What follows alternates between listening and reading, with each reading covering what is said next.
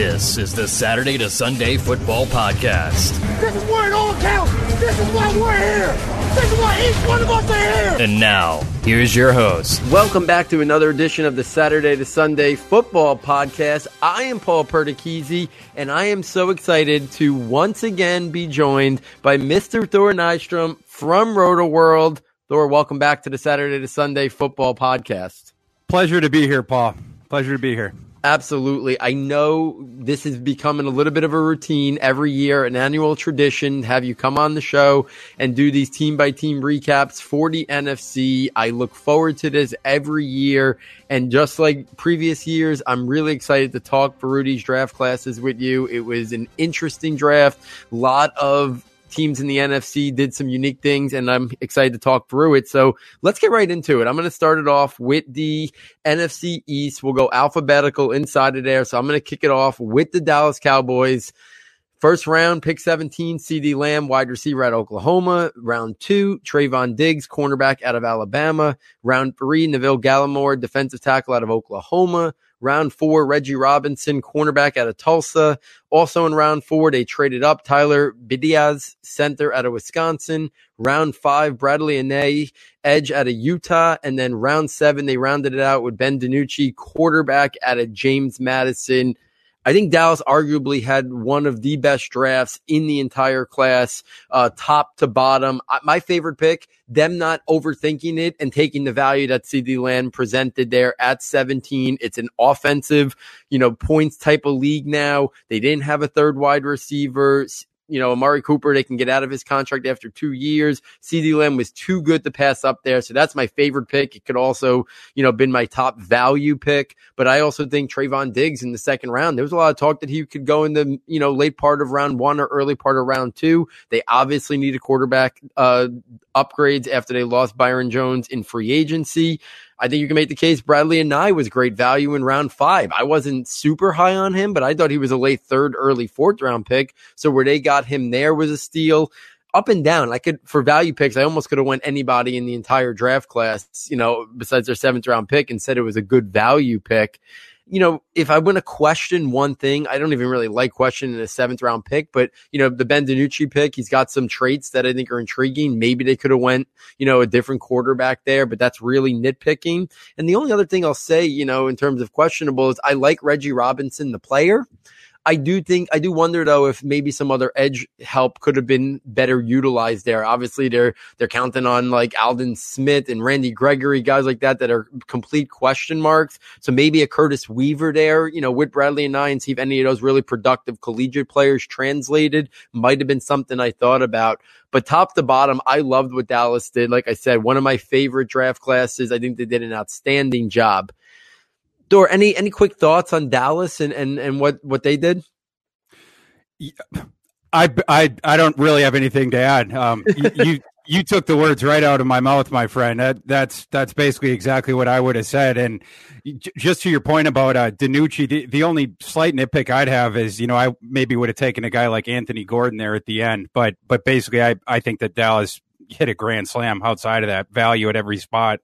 Yeah, absolutely. And I do sometimes wonder when teams get to seventh round picks, if they're almost drafting guys that would be like high priorities for them in terms of U D F As, so they can get them on the practice squad. And if it's a little bit more of a well-known name that they think that they might not be able to, who fell in the draft, like an Anthony Gordon or somebody like that, if they get worried that those guys maybe, you know, maybe a team didn't have a lot of draft picks or whatever late in the day, that they get worried that that team may like come in and, and try to steal that guy. But a guy like Ben DiNucci, nobody's probably going to put him on their active roster, you know, and use, utilize one of those valuable spots, you know, first thing, you know, in this season. So it's one of those opportunities that I think teams sometimes make some outside the box thinking picks because they know that they can get those guys on their practice squad. And that'll, that'll be a theme as we talk about some seventh round guys tonight.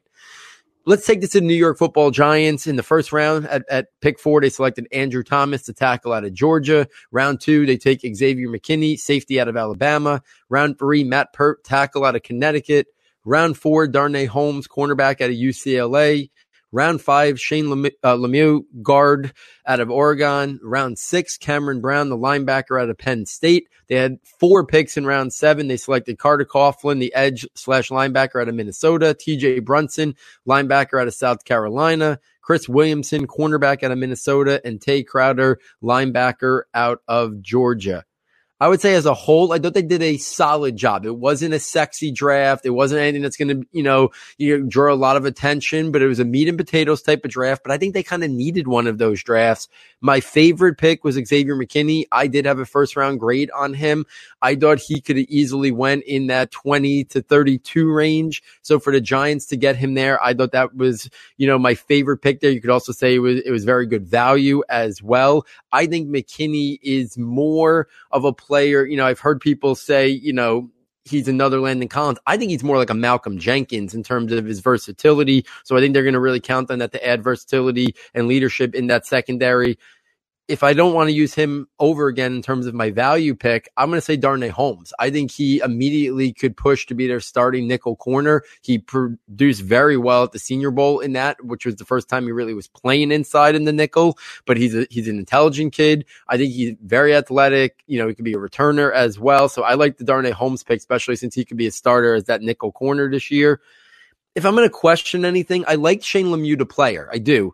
But I do wonder if maybe they could have looked at center there. I, I like Nick Harris a little bit. I thought he would have presented good value there at a position more of need. So it's not that I didn't really like Lemieux, but I thought maybe there, you know, look at the center position, which is a little bit lacking on their depth chart. And then also, you know, no wide receivers in a pretty deep wide receiver class. They had, you know, they caught a couple U D F A guys out of Ohio State that we'll see about them. But I did think that in a deep class, I would have liked to maybe see them try to strike gold again, like they kind of found Darius Slayton last year on on day three, to try to take a stab maybe somewhere, whether it was round five, six, or one of those four round seven picks on a wide receiver. I will say no to this. I'm not going to talk about, you know, many U D F As, but Javon League was my one of my favorite U D F A prospects. I think I don't think the combine matched up with the film. I think he's a pretty explosive player, and I think after Saquon Barkley, that depth chart is pretty wide open at the running back position. So he's an intriguing name uh, from their U D F A that kind of, uh, you know, gets me a little bit excited. Thor, any thoughts on the Giants and what they did in this draft? I was a big fan of the Giants draft. I, I gave them an A minus, just like I gave the Cowboys an A minus. Um, my favorite value pick, um, there was two that I really liked. The third round pick, Matt Peart out of UConn and tackle. I'm a big fan of his game. And by the way, Jim Nagy, the, the Senior Bowl director, is a huge fan of his too. He comped him to D, to DeBrickashaw Ferguson, um, which is obviously a very lofty comp, but um, Pert's a guy who was awesome in pass pro last year. His game really jumped up a level. Um, he's a kid who has great movement skills, and he tested well. Um, so he's a guy that I ranked sixty-ninth overall in the class. He went ninety-ninth. He, you know, fell a little bit. I think he was a really good value. The other guy was a seventh rounder and a local kid for me, coming to you guys from Minneapolis, Carter Coughlin. Um, he was a guy who put up huge numbers for the Gophers and was a high recruit who came here for uh, a local kid, four-star recruit. Um, he fell, and he, he tested awesome, too, in Indy. The reason that he fell was because he played out of position in college. He played on the edge, and he was an undersized edge because he had to. You know, the, the Gophers don't get as many, you know, high-profile, you know, kind of guys and, and athletes on defense as some of these other teams or whatever, but he's more of an off-ball type. That's just what his build is. That's what he's going to have to play in the N F L. They just didn't have tape on him. The N F L doesn't. So he's going to have to make this transition back. It, that's a leap of faith. And so, you know, he was going to fall. We we knew he was going to fall. Um, but I, I just like taking that, you know, that stab on a kid like that. I, I thought he should have gone well before two eighteen. I mean, just you have the production, you have the athletic profile. So, I mean, at six three, two thirty-six, a guy that tested in the eighty-fifth percentile with, with the production in the Big Ten that he had, um, I ranked him as a one hundred forty-third player in the class. So I like that value a lot. Yeah, I love that you brought up those two guys because I think per, I think the third round is the perfect time, anywhere from early third round to the end of the round, to take those developmental tackles. And where do you get a guy that has as much starting experience, test out as that athlete? I feel like in a different draft class where there wasn't so many skill players that got pushed into the top of the draft and a very strong tackle group to begin with, as we saw at the top. I don't. I think in most years, Pert would have probably someone would have you know taken a chance on him in round two. Like I mean, look where the guy like Titus Howard went, you know, in previous drafts based on you know. know, projection and upside. So I think that could be their future right tackle, and hopefully, you know, Thomas, their future left tackle. You know, they might have, have their bookends for, you know, for the next decade, hopefully, I think is what Giants fans. And I love that you brought up, you know, Carter Coughlin there as well. I, I always felt going into the draft that either the Patriots or somebody of the Patriots' disciples would take a guy like Carter Coughlin and see that versatility and understand that he is more of an off-the-ball linebacker, but then you could do some different things with him that they saw, you know, and that they asked him to do at Minnesota in certain packages. So I think that, you know, also was, was a good value. So I'm glad you brought that up. So let's take this to the Eagles. In round one, they take Jalen Reagor, wide receiver out of T C U. Round two, very surprising to many, they take Jalen Hurts, quarterback out of Oklahoma. In round three, they take Davion Taylor, linebacker out of Colorado. Round four, Kayvon Wallace, safety out of Clemson. Also in round four, Jack Driscoll, tackle out of Auburn. Round five, John Hightower, wide receiver out of Boise State. Round six, Sean Bradley, linebacker out of Temple. Also in round six, Quez Watkins, wide receiver out of Southern Methodist. And then all, Southern Mississippi, round six, uh, Prince Tega Wanoga, tackle out of Auburn. And then in round seven, to round it out, Casey Tuhill, edge out of Stanford.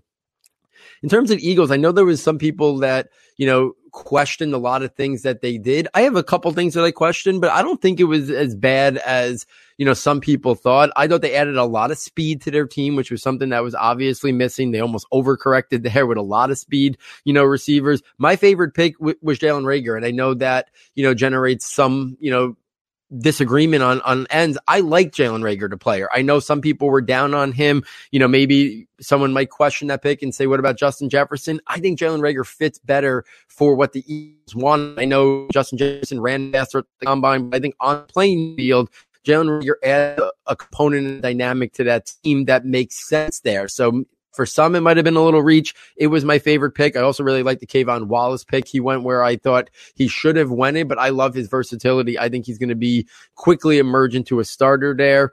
In terms of value picks, taking Prince Tega in, in round six, this is a guy I thought could have been a late third, early fourth round pick. Obviously, he fell for some injury re- issues, but I mean, to get him down there, he could develop into a future starting tackle if the medicals check out. So I thought that was great value. In terms of questionable picks, I like Jalen Hurts, the player, a lot. I was going to be excited if a team took Jalen Hurts in round two and, and decided that he was going to be their future starter. I do question it a little bit for a team with the Eagles. I know Carson Wentz has struggled to stay healthy. I know they put a, a, a premium on having a good backup, and, you know, and I'm sure they're going to use Jalen Hurts in some other ways as well. But I do, I do have to question it a little bit, as much as I do like the player there. Uh, and maybe as many wide receivers, maybe they could have diversified a little bit. I felt like this, it's going to be hard for all these wide receivers to make the roster. They have J J Arcega-Whiteside from last year. You know, they traded for Marquise Goodwin during the draft. So, you know, are how many of these guys are, are, are actually going to make the roster? So maybe they could have spread it out a little bit and, and not went so much at the wide receiver position. But but in reality, I like a lot of the players at the wide receiver position that they took, and Watkins and Hightower and Reagor. Obviously, he's going to be on the roster, but it'd be interesting to see, you know, Hightower and Quez Watkins, how, you know, where they fit in on this deep depth chart now at wide receiver. Thor, any thoughts on what the Eagles did? Yeah, I promised you guys I'm going to start to rip a bunch of draft classes here in a bit, but I I, I liked what the Eagles did as well. Um, we're going to get to the ripping in a bit, but uh, Kayvon Wallace was, was my favorite pick. I love Kayvon Wallace. I, I didn't understand why people weren't higher on him. I, I think maybe it was just because Isaiah Simmons kind of blotted him out, but he he was. He, he can do so many things. You know, he, he can line up, you know, free safety, strong safety, lined up at slot corner. Um, he's a reliable tackler. Uh, one hundred fifty-three of one hundred seventy-one tackle attempts he converted in, in his career. Last year, um, as a cover guy, mostly in the slot, held opponents to a sixty-three point nine oppose, opposer uh, passer rating. Um, and he graded out highly in coverage in P F F's uh Uh, his their coverage metrics each of the past three years. ninety-sixth percentile spark athleticism, three-time A C C honor roll. I mean, like, everything that you look for, he had a four point five three speed. Um, it, it just seemed like he got slept on throughout the process. Like, on film, everything was there. His athletic profile was there. He's a versatile player. Venables was able to do all sorts of things with him. I, I just really like the player. And like I said, I, I, I think it was just because Isaiah Simmons, you had this this defensive prospect like we'd never seen before. And so, you know, just be, it, it was sort of like, um, you know, like with Marlon Davidson playing next to Derek Brown, it was like Marlon Davidson never completely got his due. And I, I felt the same kind of way about Kayvon. Uh, th- me, me and my colleague Derek Klotson, with we, we, we went to the combine and we talked about that a lot, about how Kayvon's just not getting his due. He's just not getting his due, and he's going to get underdrafted. And um, he, Kayvon actually went a little bit higher than I thought, but I still feel that he got underdrafted. And so, you know, kudos to the Eagles for grabbing him. Yeah, absolutely. Wallace is a guy that, like you said, I think he went around where I expected, but I think his talent level is, is greater than that. And you make a great point that he almost got lost in the shuffle a little bit with the versatility of Isaiah Simmons, but Kayvon has plenty of versatility himself. Let's finish out the N F C East with the Washington Redskins in the first round, pick two overall. They took Chase Young out of Ohio State. In round three, they selected Antonio Gibson. Sounds more like running back, but probably offensive weapon more, out of Memphis. In round four, they took Sadiq Charles, tackle out of L S U. Also in round four, they took Antonio Gandy Golden, wide receiver out of Liberty. In round five, they took Keith Ishmael, the center out of San Diego State. Also in round five, they took Kaliki Hudson, linebacker out of Michigan. And in round seven, they had two picks, Cameron Curl, safety out of Arkansas, and James Smith-Williams, edge out of North Carolina State. Favorite pick, I'm just going to stay, you know, kind of chalk here, and and because I didn't love overall what the Redskins really did, but Chase Young, they didn't get cute. They didn't try to trade down. If they weren't going to go the quarterback route and they were going to continue to try to see if Dwayne Haskins can develop, I understand that, you know, Chase Young is the pick there. So that was my favorite pick. In terms of value, I, I struggle to find some value here. I think maybe you can look at the offensive linemen, Sadiq Charles and, and Keith Ishmael in the fourth and fifth round. Maybe, you know, they could have went a little bit earlier. Maybe Sadiq Charles, due to his, you know, actual raw talent, could have went in the third round, but there was some, you know, off the field stuff that seemed to push him down a little bit. And maybe Ishmael could have went somewhere in round four, you know, as potentially, you know, a guy who couldn't push for a starting center job down the line. But I mean, those were marginal value, you know, uh, in that. In terms of what I questioned, I thought Kaliki Hudson went a little bit earlier than I expected, but I like Antonio Gibson, the player. I just don't think the Redskins are the team early in the third round to invest in that offensive weapon. I feel like that's a, that's a pick, a luxury pick, where when you're close to competing and you want that dynamic weapon, they don't really have much besides Terry McLaurin as true wide receivers. I thought there was other ways they could have went with that early third round pick. As much as I like Antonio Gibson and think that he is a unique offensive weapon, I just think it was a little too rich for this team where they are right now on their depth chart. Thor, any thoughts on what the Skins did? Yeah, and I, I don't disagree about the Gibson. I, I like Gibson as a prospect, but I had him I had him one oh seven overall. It for for Washington, that that was kind of a strange pick in that slot at sixty-six. The uh, for me the the best value that they had, I, I really like the Antonio Gandy Golden pick. I had him as a seventy-third overall prospect. I'm a big fan of his game. I, I think there's a lot of projectable um, you know aspects to to his eval. Um, he was a kid who used to be a gymnast. Um, he, he tested in the fifty-seventh percentile, six four, two twenty-three. I comped him to Michael Floyd. Um, you know, he's a kid who goes up and gets it. And at Liberty, they just basically tossed him a bunch of jump balls. That was their offense. You know, I was just like, jump ball, jump ball, jump ball. But I, th- I think he goes to Washington. Um, you know, you, you, you got to teach him more stuff, of course. He, he's he's a ball of clay. It's very raw. But, you know, you get him in there. Um, I, I, I think, you know, because of the, the athletic tools, he you have the ability to do that. Um, so I, I, I think that there's something to work with there. Um, and Washington, they showed in last year's class that they that they identify receivers, you know, and they, they pluck some guys later on that obviously started out pretty quickly. Um, they've shown the ability to identify guys later on that can come in and contribute. I, I, I think they might have might have found another one here. Yeah, Gandy Golden is, is is a guy that I felt like, you know, had a little bit of buzz in the draft Twitter, fantasy Twitter community. Some people were really high on him. Other people, you know, were a little bit lukewarm on him. But I think he goes through a situation where he's going to get an opportunity. Like, you know, I liked Calvin Harmon last year. He was a late round pick of theirs that played a little bit. But that wide receiver depth chart is wide open for the taking. A lot of targets to go around. So, you know, we'll see if, if some of these uh, Dave Paree guys, Harmon last year, uh, Gandy Golden this year. Uh, if any of them could emerge there to kind of be another running mate with Terry McLaurin there for that team. So, guys, there it is. N F C East in the books. Thor, take it to uh, the north, south, wherever you want to go with it. I guess we'll start with the uh, the South. We'll we'll go with the Falcons. They, they look to be up first. So um, the Falcons started with uh, A J Terrell, the cornerback out of Clemson, in the first round. In the second round, they went with uh, Mar- the aforementioned Marlon Davidson, the interior lineman from Auburn. Uh, third round, they went with the Temple center, Matt Hennessy. Fourth round, uh, Fresno State linebacker, Michael Walker. Fourth round, Jalen Hawkins, the safety from Cal. And in the seventh round, Sterling Hoffrichter, the punter from, I don't have the schools in front of me. I'm doing this from memory, so I, I, I don't know where Sterling Hoffrichter Syracuse. went. From Syracuse. Okay, he he punted in the dome. Um, my so o- overall with the class, I, I gave it a D. I, I wasn't I wasn't the biggest. Oh, I, w- I wasn't the biggest fan of it. My my f- favorite pick was. It's it's th- this one's kind of tough for me. I, I would say Marlon Davidson. Um, I, I had that was right around where I had him, um, in, in terms of value.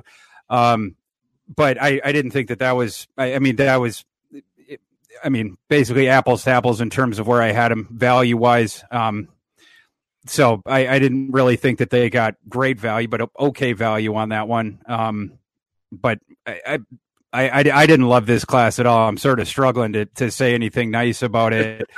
Um, the, the Hennessy pick I thought was okay. Um, I, I thought that that was an okay one. I, I thought Hennessy might go a little bit higher, you know, a, a, an athletic interior lineman in an interior class that fell off really quickly. You know, after Cesar Ruiz, it, it sort of dropped off a shelf there. You know, Hunt went a little bit earlier, and then the talent really, you know, fell off, where then, you know, it was sort of like guys who were athletically limited or guys who had um, medical concerns or whatever. I thought Hennessy might go a little bit uh, sooner than he did.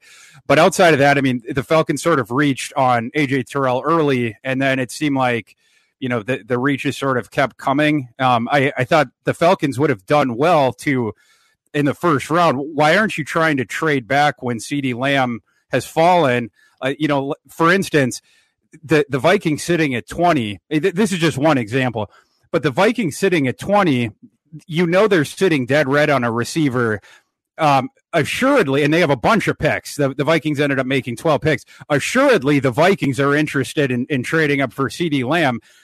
A J Terrell is not going to get picked by one of the three teams in the interim. Why don't you call the Vikings and say, hey, would you offer us a your second round pick and a couple of those day three picks? We'll move back into the twenty slot. You can come up and have C D Lamb, and, you know, and then we'll move back, and then we get A J Terrell anyway. Um, you know, they could have done some stuff like that and added some picks. So as far as the questionable picks, again, staying in that slot to take Terrell, I kind of knew that they were going to take Terrell because Dane Brugler put out a report like a week before the draft that we should expect A J Terrell to go higher than than we think, and his floor was, he thought, the top sixteen.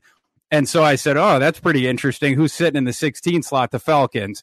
So again, you know, it, you know, scratch your head on that one. And then the the day three picks, I even though I kind of liked Michael Walker's tape, I th- that was probably my favorite of those. The other ones were just, I just thought were airball picks. So, you know, again, I, I I was really low on this class. What was your take, Paul? Yeah, I mean, listen, my favorite pick was the Matt Hennessy pick because I, you know, I know the Giants, you know, team I follow very closely, were very interested in him. And there was some even buzz that, you know, they would think about taking him the top of the second, you know, to fill a big need or try to trade back. And, you know, maybe, maybe that would have been in the play if Xavier McKinney, who they had a really high grade on, wasn't there. There was some talk that they were thinking about moving back into the second, moving back in the second round. I could, could have seen Hennessy go in round two to a team like the Giants. So I think that, you know, they're a little forward thinking about him taking over as their starting center in a year. Maybe this year he plays a little bit of guard. So I like that pick a lot. I think the Marlon Davidson, you said it, it, it was about where he should come off the board. Uh, I think he got lost in the shuffle, but I do think he's a pretty good player, but we are projecting a little bit. He played edge at Auburn. That's not going to be where he plays, you know, based on now, you know, what his frame and his weight is. So I think it's an okay pick. I would have, You you hit it the head on. I don't don't think they got a lot of value for the Terrell pick, and it could have been that they desperately needed a corner. you know, but maybe maybe the value just of C D Lamb was too great and they should have just stayed there and taken him, you know, if he, if he was high on their board. Or like you said, trade back, get something from Minnesota, even if they got a three and a six or, you know, two fours or two fours and a five. You know, is there, is there, was there that great of a difference between A J Terrell and Trayvon Diggs and Jalen Johnson, Jeff Gladney, to not want to accumulate more of those picks? And then their day three picks always leave me scratching their head. It, it, they always seem that they're very, you know, almost like Patriots or Seahawks-esque in terms of being very off the reservation, not really expected of what we, in terms of value, seems to be the norm every year. So I was right there with you. You know, I understand. I, I think Terrell's a solid player and, and fills a need and fits their scheme and, and what they want from their cornerbacks. But I do think that, you know, they didn't get a lot of value for that. Uh, I think Hennessy and Davidson were fine, and I wasn't a fan of Dave Paree at all. The next team up is the Carolina Panthers, um, Matt Rule's first draft taken over, um, and they went all defense with it. The first pick, um, the interior lineman from Auburn, uh, Davidson's buddy, Derek Brown at seven. Um, next round, they took the edge rusher from Penn State, Yetur Gross-Matos. Um, later on that round, they took the safety from Southern Illinois, Jeremy Chin. In the fourth round, Notre Dame uh, cornerback Troy Pry Junior Fifth round, West Virginia safety Kenny Robinson, well, in the X F L, uh, via the X F L, Kenny Robinson Junior In the sixth round, uh, Matt Rule brought in his, his buddy from Baylor, uh, the, the big nose tackle Bravion Roy. And then in the seventh round, they took the Florida International cornerback Stanley Thomas Oliver the third. Very uh, regal. Um, So my favorite pick of this one, of, of this class, was probably uh, Jeremy Chin. Um, Jeremy Chin, I I like Jeremy Chin more than than Kyle Duggar, for instance. Um, you know, he's, he's just as athletic, and I think his tape is better, and he's not jumping up as, you know, as high a, a level of competition. Um, you know, six three, two twenty-one, ninety-ninth percentile athlete. You're going to be able to do a, a whole heck of a lot with Jeremy Chin. Um, and I think he's going to be able to probably contribute right away. I, I think Matt Rule is going to be able to do some fun stuff with him. Um, you know, Matt Rule's, his system is very, uh, D B friendly. Uh, he's, he, he's a coach that employs them very well. So, um, I, I, th- I think that that is a very good fit there. I, I like that one. Um, Best values, um, I, I thought Gross-Matos was a nice value at, at thirty-eight. Um, I, I, I was surprised that he got down there. Um, he's a projectable guy who also works really hard um, and plays really hard. Um, you know, there's there's some technical things to work out there, but um, you, you know, as far as getting a projectable guy there that, that you know is going to give you his all, I, I I thought that that was a really nice value. So I, I liked that one. And then um, another one that I liked was was getting Kenny Robinson down at one fifty-two. Um, he has a lot of aspects of his game to like. Um, he's a ball hawk. He also um, lays the lumber, you know, guys coming across the middle and everything like that. He's a bit of a freelancer. Um, you know, I I, I I I sort of think of him as like uh, – you know, I, I sort of made this joke of like the Barney Stinson crazy hot scale where like Kenny Robinson is sort of just constantly jumping across the crazy hot scale because he's like, he's just, he kind of plays me ball. You know, he, he, he just kind of plays crazy, you know, like he, he, he's just a freelancer. He does his own kind of thing. And sometimes he like leaves his, his zone, you know, or like he just goes head hunting or he's just trying to get on the Sports Center top ten, but he's like, he's a super talented dude. And again, I feel like for Kenny Robinson, this is probably one of the best landing spots that he could have had going with a coach like Matt Rule.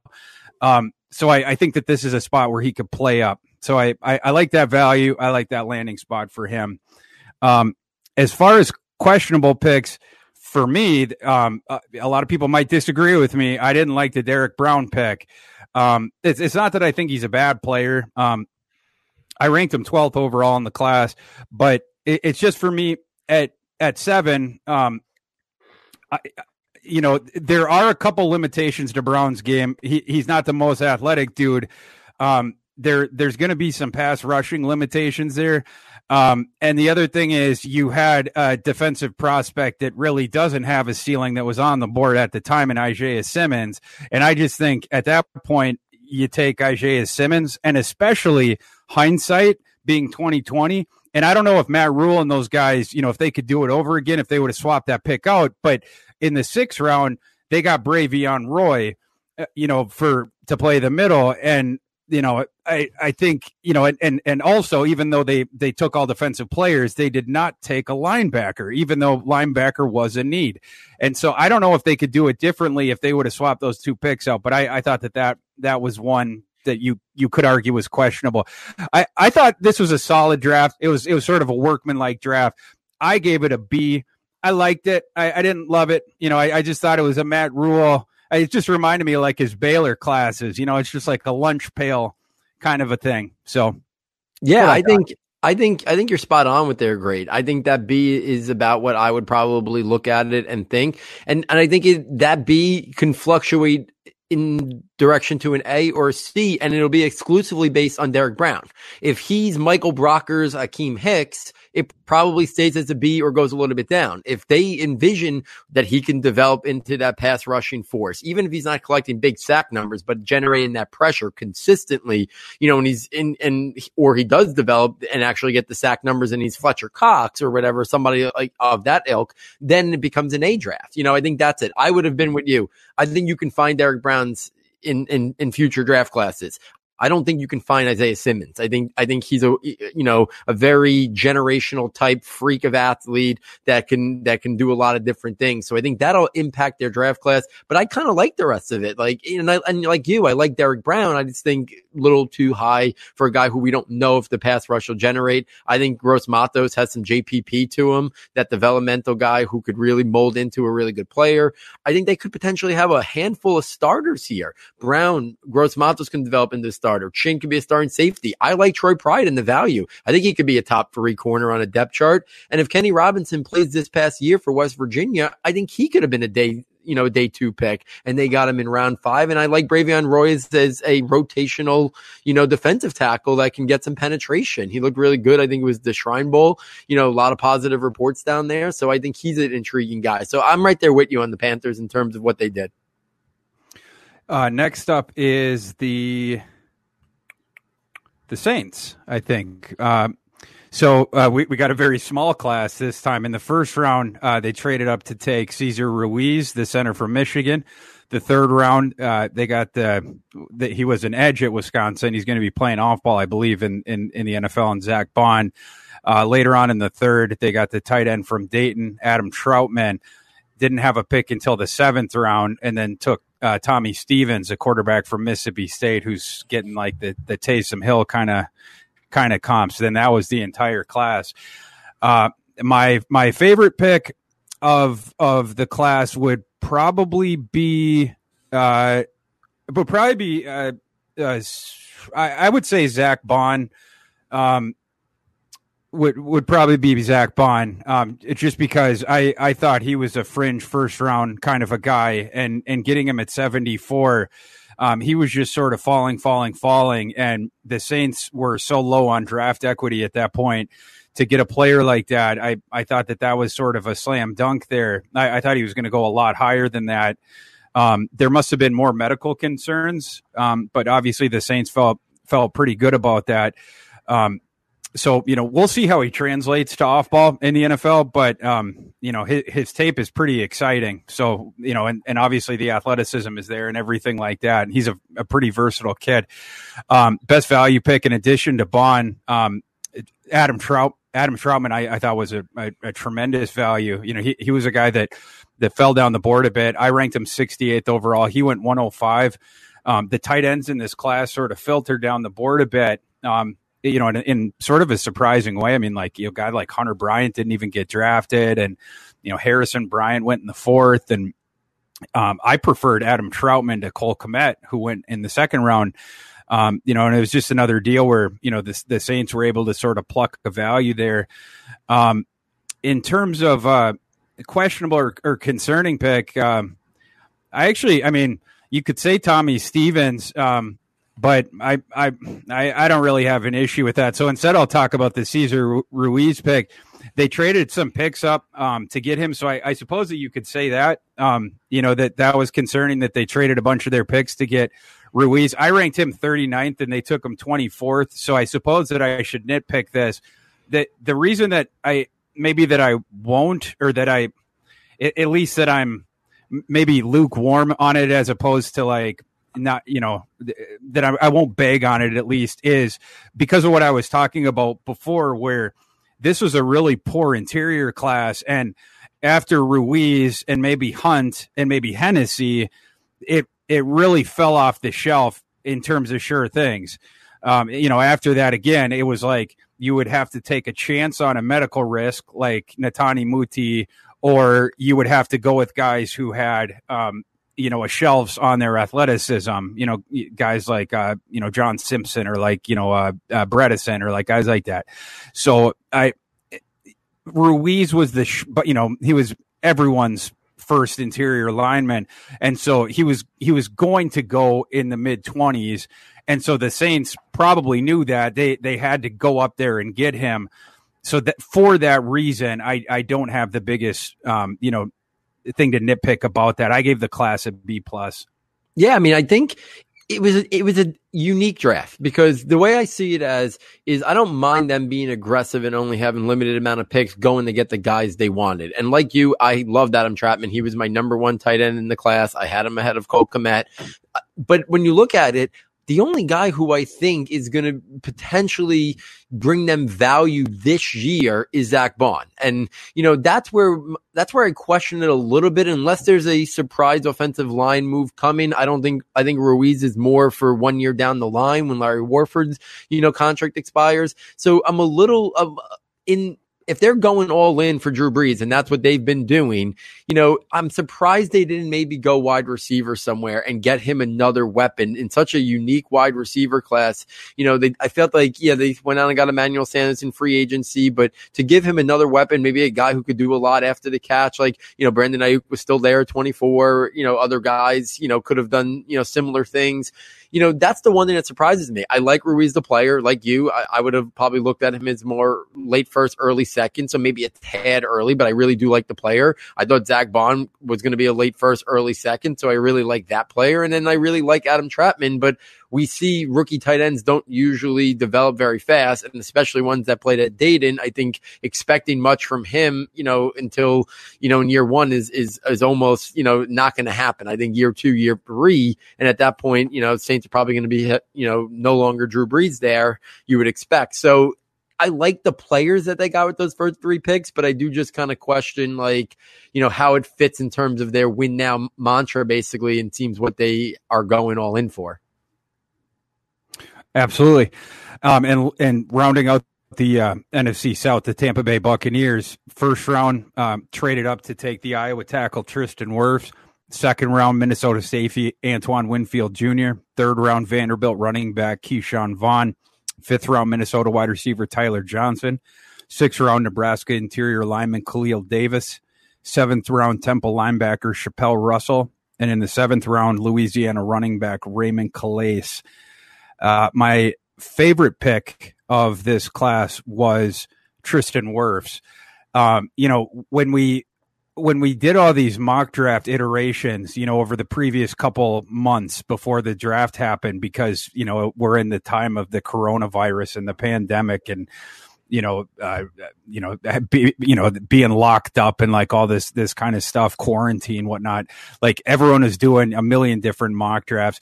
We all knew there was the big four of tackles, and we all knew that Tampa Bay desperately needed and wanted a tackle. And there was, you know, it, it was hard to envision a scenario where one of those four was going to get to Tampa Bay. Usually when you did a mock draft, they it wasn't getting there, you know, because you knew that Cleveland was going to take one. You knew that New York, that both New Yorks were going to take one. So all it required is that one other team above them took a tackle, and they were crap out of luck, as we say. Um, and so basically every scenario th- that that's what it was.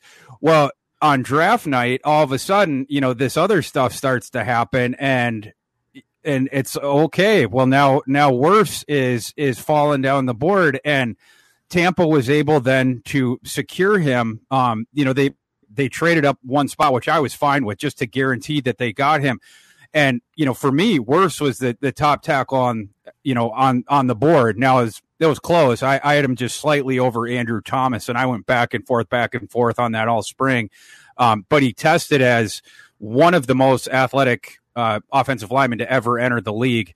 Um, and so for him to be available there, um, you know, he's a kid who can come in and start right away, you know, and, and help protect Tom Brady. So I, I just thought that that was an absolute bonanza um, at your primary need spot, because the other way, if they had not been able to get one of those big four tackles, you're kind of in, you know, that then you're in a weird spot. I, I suppose in hindsight, you you, you could have just taken C D Lamb, you know, or or Judy. I, I suppose that that would have been the way that you would have gone and just tried to build a super wide receiver core.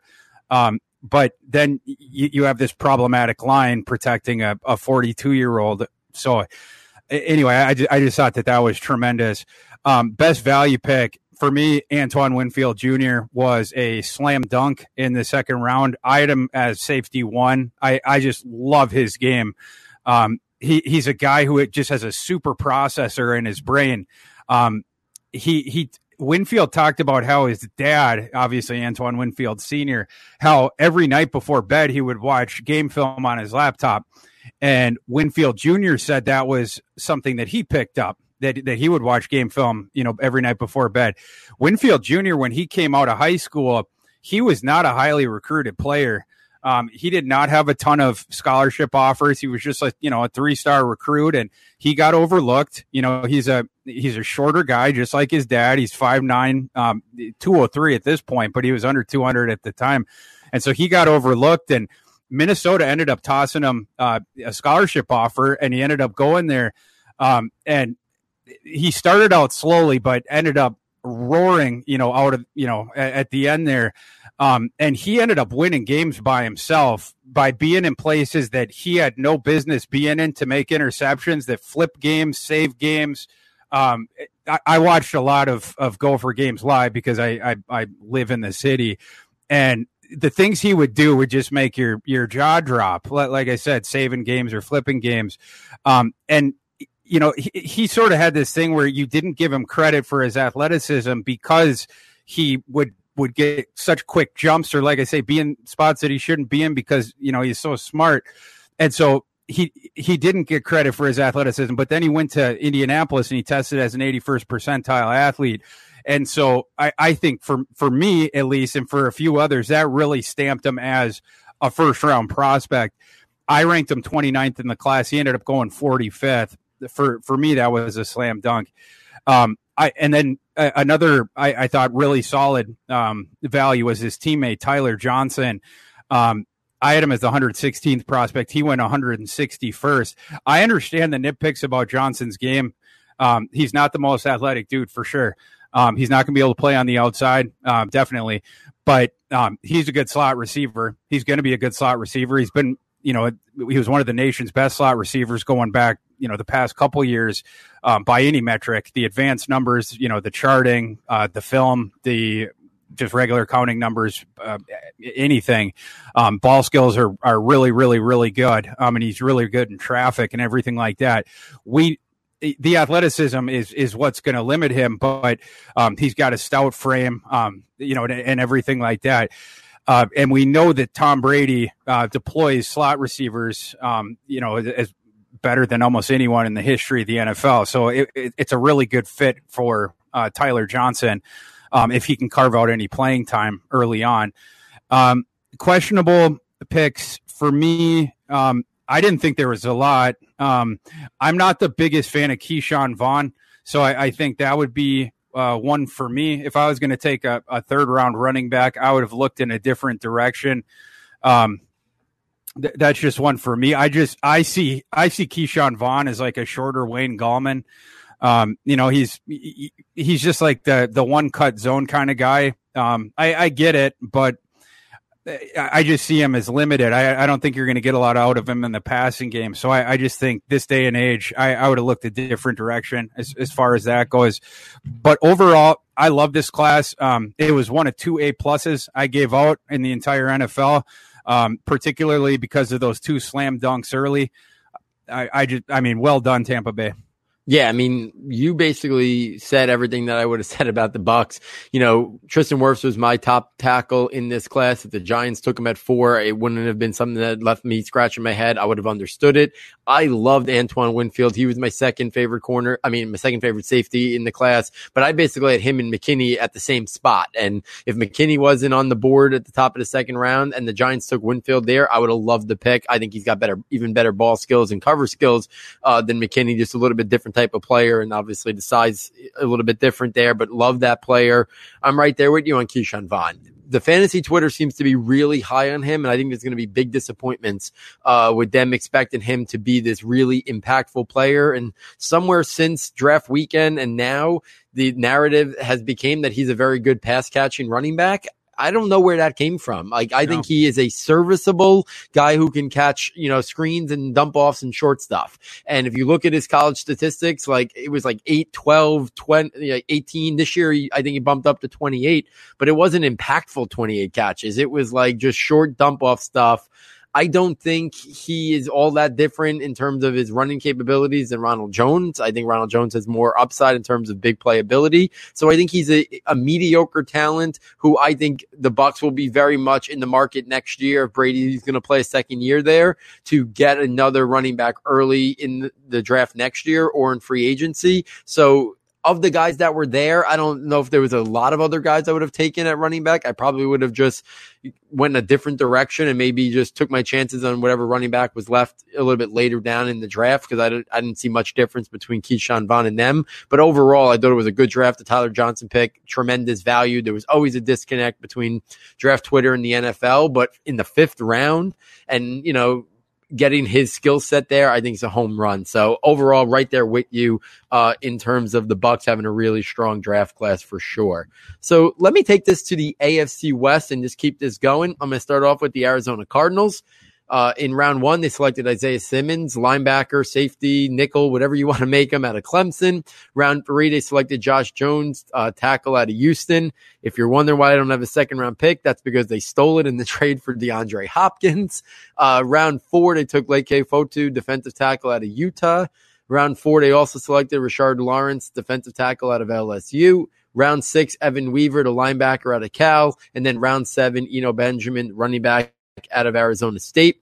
Favorite pick, going to stay chalk, Isaiah Simmons. If he would have went as high as three or four, I don't think it would have been off. So the fact that they sat there and got him to fall into their laps at eight, I think was a, a home run. Like we said, every draft class has some good tackles, some good defensive tackles. Not every draft class has somebody like Isaiah Simmons. So to me, that, you know, is, is you don't pass up on that opportunity to add that to your defense. In terms of value picks, very easy for me. Two guys stand out as tremendous values. One is Josh Jones, a tackle out of Houston. If he would have went late round one or early round two, I wouldn't have been all that surprised. I think they potentially got themselves a starting tackle, you know, with the pick seventy-two overall, and they needed one on the other side of D J Humphries. So most people thought at eight they were going to take a tackle. And if they did, you know, that would have been a good pick also because they did need that. But the fact that they got a guy in Jones in round three and on top of Isaiah Simmons, to me, is a home run. Also, while I didn't like him as, as much as some, I thought Eno Benjamin in round seven was a steal. If he would have went in round four is, is where I thought he maybe should come off the board. So to get him in round seven, I think he could push Chase Edmonds sooner rather than later to be the backup to Kenyon Drake. So I like that pick a lot. The questionable, I didn't really question too much, got to be honest with you. I would probably say, you know, back-to-back defensive tackles. I don't think they're, you know, I think both of them are better against the run and not guys who are going to be, you know, on the field much in passing downs. So Fotu followed by Lawrence, I think was a little bit, you know, a little bit questionable for me. I think after they took one of them, they maybe could have pivoted to a different position, uh, maybe getting some more O-line help, you know, a developmental guy or, you know, somebody else of a different position. So that was something that I questioned a little bit. Thor, thoughts on what the Cards did? Well said. Yeah, I, I, I don't have much to add. I, I I like the Jones pick. I love the Simmons pick. Um, Benjamin was a, a really nice value in the seventh round. I, I thought you nailed it. Yeah, and if we take this then right to the Los Angeles Rams, as much as I like the Cardinals draft, I question as much the on the other side of what the Rams did. So in, in round two, they selected Cam Akers, running back out of Florida State. Also in round two, they selected Van Jefferson, the wide receiver out of Florida. Round three, they selected Terrell Lewis, the edge out of Alabama. Also in round three, Terrell Burgess, the safety out of Utah. Round four, Bryson Hopkins, the tight end out of Purdue. Round six, Jordan Fuller, the safety out of Ohio State. Round seven, Clay Johnston, the linebacker out of Baylor.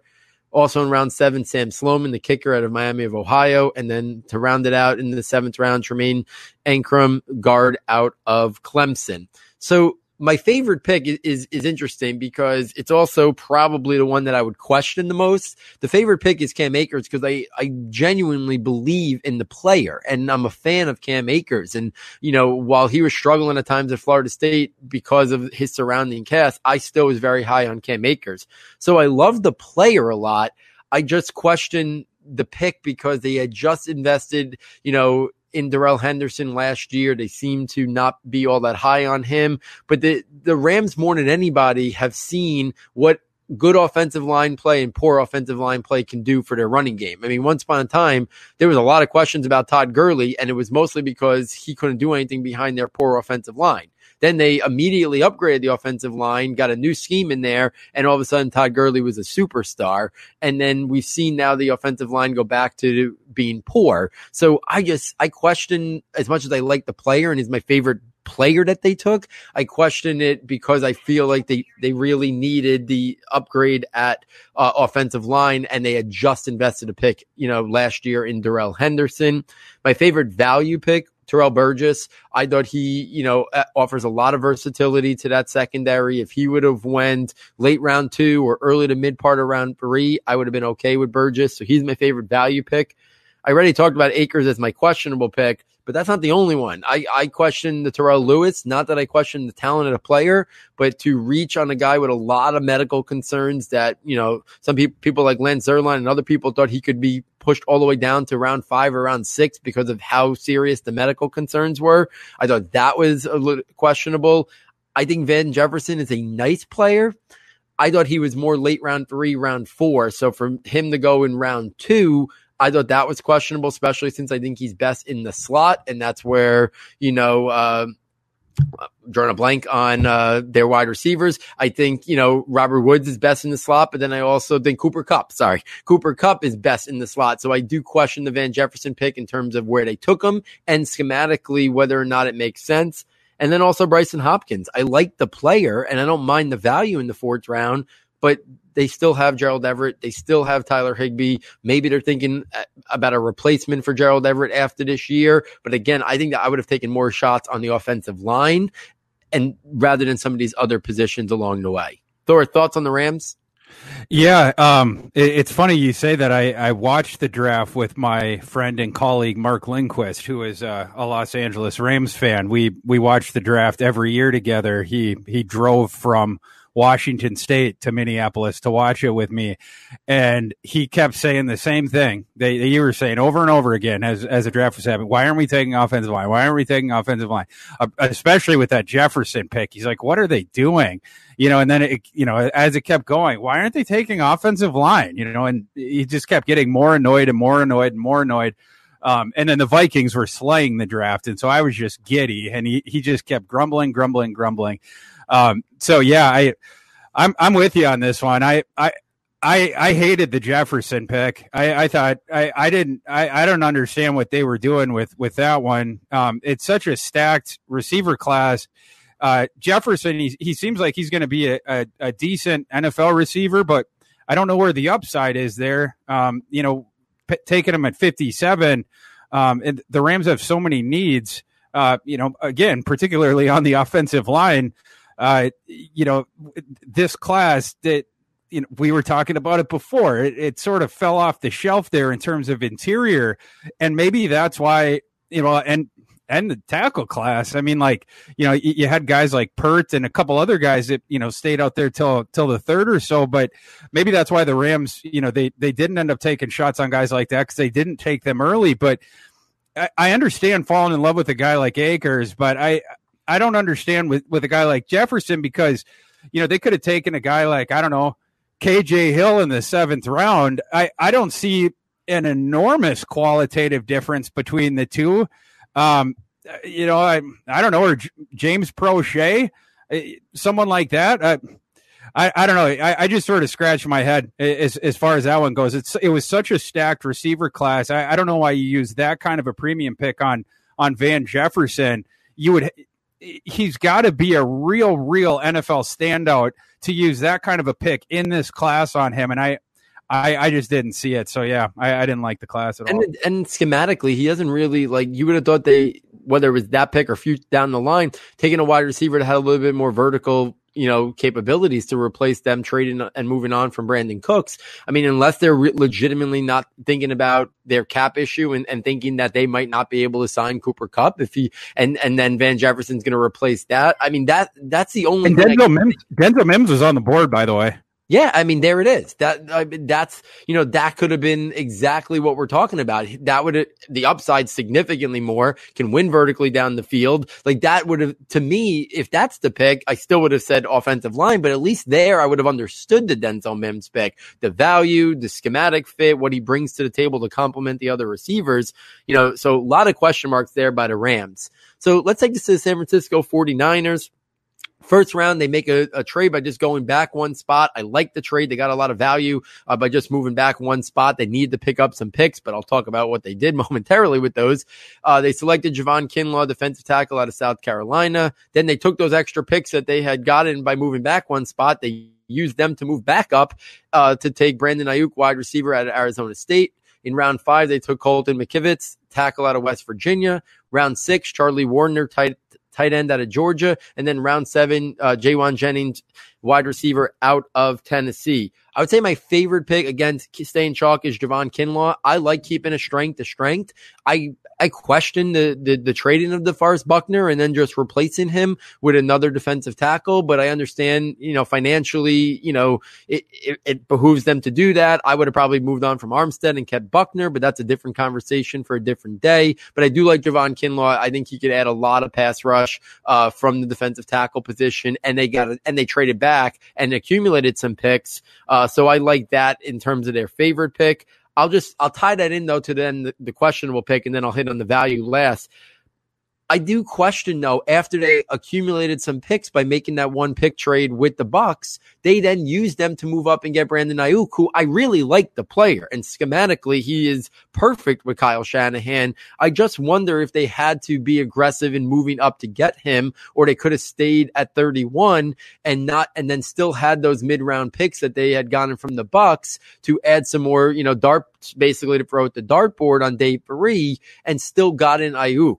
You know, that's the one thing I question about the Ayuk pick. I do like the player, and I like the scheme fit a lot. And the word is that Kyle Shanahan, whether we want to believe him or not, said that he was their number one wide receiver on the board ahead of all the other talented guys. A little questionable to try to believe that, but maybe for what they want to do, he is arguably the best after the catch in this class.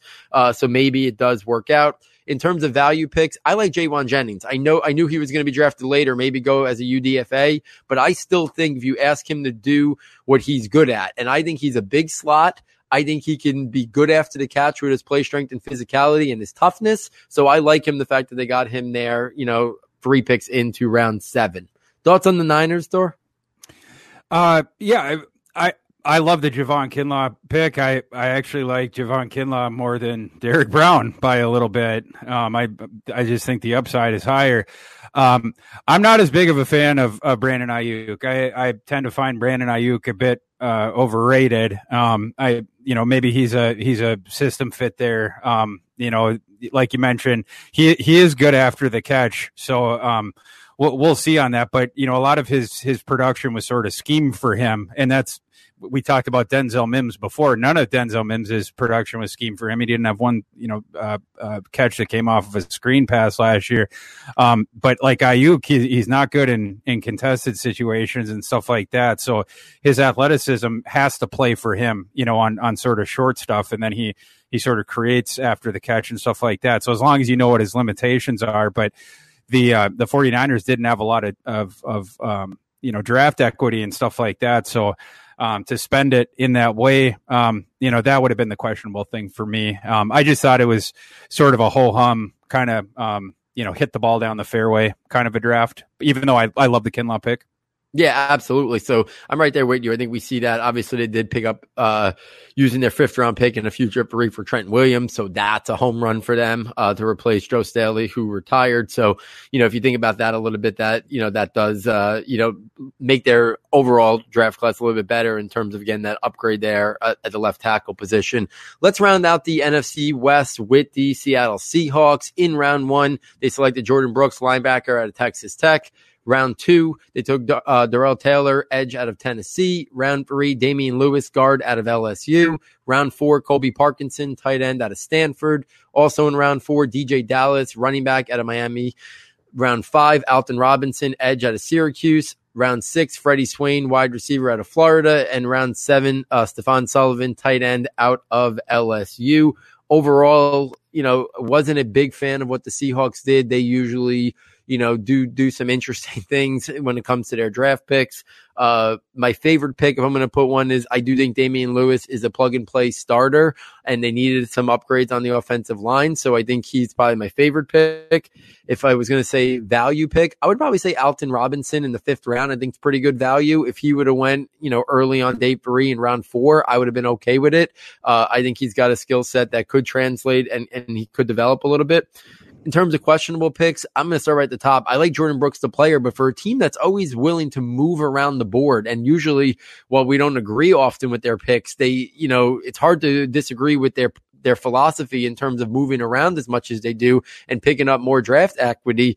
I'm surprised they didn't try to move out of the round one and or even move back a few spots in round one to, and get Jordan Brooks. I don't know if Jordan Brooks was a guy that a lot of teams had rated that high. You had heard some buzz that he could go in round one. I don't know if that was exclusively people connected to the Seahawks, you know, had somehow, you know, that had gotten out. But so I, I thought that was a little bit questionable in terms of round one, a guy who's, while he's very good, you know, good tackler, you know, good, you know, snuffing out like a screen pass. He's not a guy who's going to play much in coverage in terms of like covering the, the good running backs that are running routes or tight ends. So I think that was a little bit questionable for me, uh, you know, and then also Colby Parkinson, you know, he's got some upside to him, but I mean, they have a lot of tight ends on that depth chart. You know, I think they could have went somewhere else with their round four pick there. That might have been a better chance to develop, you know, into a starter down the line. You know, they took Stephon Sullivan in round seven. So they, they two pass catching tight end types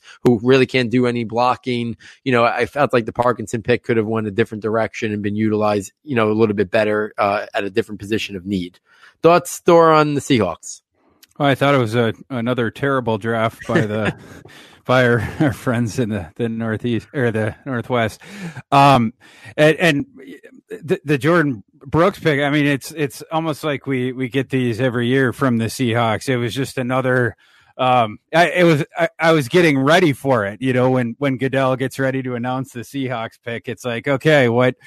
What what awful curveball are we going to get from the Seahawks this year? Um, you know, and then he announced Jordan Brooks, and it's it's it's shocking on the one hand, but it's not at all on the other hand. Um, you know, the the prospect is, you know, it's like, oh my gosh, Jordan Brooks, the first round pick, but then, you know, the fact that the Seahawks are the one, you know, just sort of randomly plucking a name out of a hat is it's it's not at all.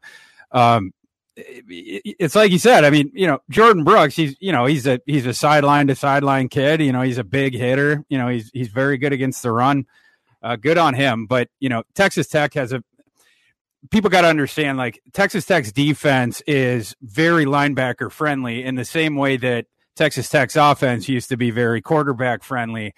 What Jordan Brooks is very good at, again, it's going sideline to sideline and, you know, hitting folks, you know, as, you know, in, in the run game, and, and their defensive line would occupy blockers for him. So that's, that's great. Um, what Jordan Brooks is not good at, as Paul was alluding to before, is covering folks. He is not good in coverage. Uh, he's very, very poor in coverage. You can see this on film. You can see this in, in his advanced metrics and his charting. So how does that translate to the N F L, the pass-happy N F L? Well, it, it not well, uh, you know. So it, that's where, you know, my ranking. I ranked him one hundred eighteenth. I for me, I, I I do I would not use premium picks on linebackers that can't cover well. I rank Troy Dye ahead of him, because Troy Dye can cover folks and Jordan Brooks can't. And the other thing with, with Jordan Brooks is you have the health issues, you know. So I I don't know. I I really scratch my head with it. You have a major durability qu- questions there. You have a guy who is a major question mark in coverage. Guys who are, you know, big hitters that are, are good at, you know, against the run or whatever. It just seems like he's more of a, a dinosaur type, you know, that, uh, you know, that uh, like a, a decade or two ago that he would have been a first round pick. It, it seemed like more of a throwback to a different, different era ki- kind of a pick. And, and the Seahawks were just like, ah, screw it. You know, we know it's twenty twenty and we're in a we're in a pandemic and this is a virtual draft, but you know, let's let's throw it back to nineteen ninety-five. Yeah, it, I mean, it's baffling. I do really wonder. The Ducks have been, have had a lot of team success. You wonder how much Sir Wilson has has salvaged, you know, that team. And if they had done a, they they seem to move around and and. very often make a lot of poor selections that Russell Wilson ends up covering up for, kind of like Peyton Manning used to cover up a lot of mistakes by the Colts, you know, in his heyday too, that, you know, you still see them. They're still a winning team. They still eke out somewhere between nine and eleven wins. They're in the playoffs a lot, but a lot of times their draft picks do not produce, you know, Rashard Penny, you know, last year to at a T C U, L J Collier, like right. These guys, they're just reaching for, and these first picks or two, they, you know, listen, they got Got D K Metcalf last year. That was a home run for them, you know. But there, there just seems to be sometimes they're trying to outsmart teams in round one. And I think, you know, if they maybe just take some good, safe picks, their their roster would have a, a lot less holes on it and have a, a lot more stability uh, at positions of need. So there we go. A- N F C West in the book. Let's uh let's close it up uh, with the N F C uh, North. Doris, so kick it off. Yeah. So we start with the Chicago Bears. Uh, second round, uh, took the Notre Dame tight end Cole Kmet. Uh, later on that round, Utah cornerback Jalen Johnson. Didn't have a pick again until the fifth round, where they got Tulsa edge rusher Trevis Gibson. Uh, later on that round, uh, Georgia Southern uh, cornerback Kendall Vildor. Uh, later on that round, Tulane wide receiver Darnell Mooney. Then in the seventh, I think he, I think he went to Colorado, Arlington yep. Hambright, the tackle, and then where did Lechavius go? Was it some Tennessee F C S State. School? Tennessee, Tennessee State. State, the uh, interior lineman. Um, my favorite pick of this class was Jalen Johnson. I I thought Jalen Johnson was a top twenty-five prospect. Um, now, Jalen Johnson has shoulder issues, so I, I think that's why he fell down. Without those shoulder issues, I think he would have been the top, you know, he would have been taken in the top twenty-five. I think he probably would have been taken in the top twenty. Um, you know, that, you know, caused maybe him to filter down a little bit. Some of these guys with medical concerns, I think because of the, the just the, the process, specific process that they were in, not being able to get into some of these teams' buildings, not being able to get in front of some of these team doctors um, because of the coronavirus thing. I think that hurt some guys, and, and Jalen was one of those guys. I heard um, from uh, a source that, that the shoulder's fine, that that it's going to be fine going forward, that it was cleaned up and it's it's going to be okay. Um, so, you know, if, if that's true, I, I think that Chicago got a steal there. Um, you know, and Jalen, he tested really well at the combine, everything like that. So, it, it you know, that that seems to be a very good value pick uh, or, it, you know, everything like that.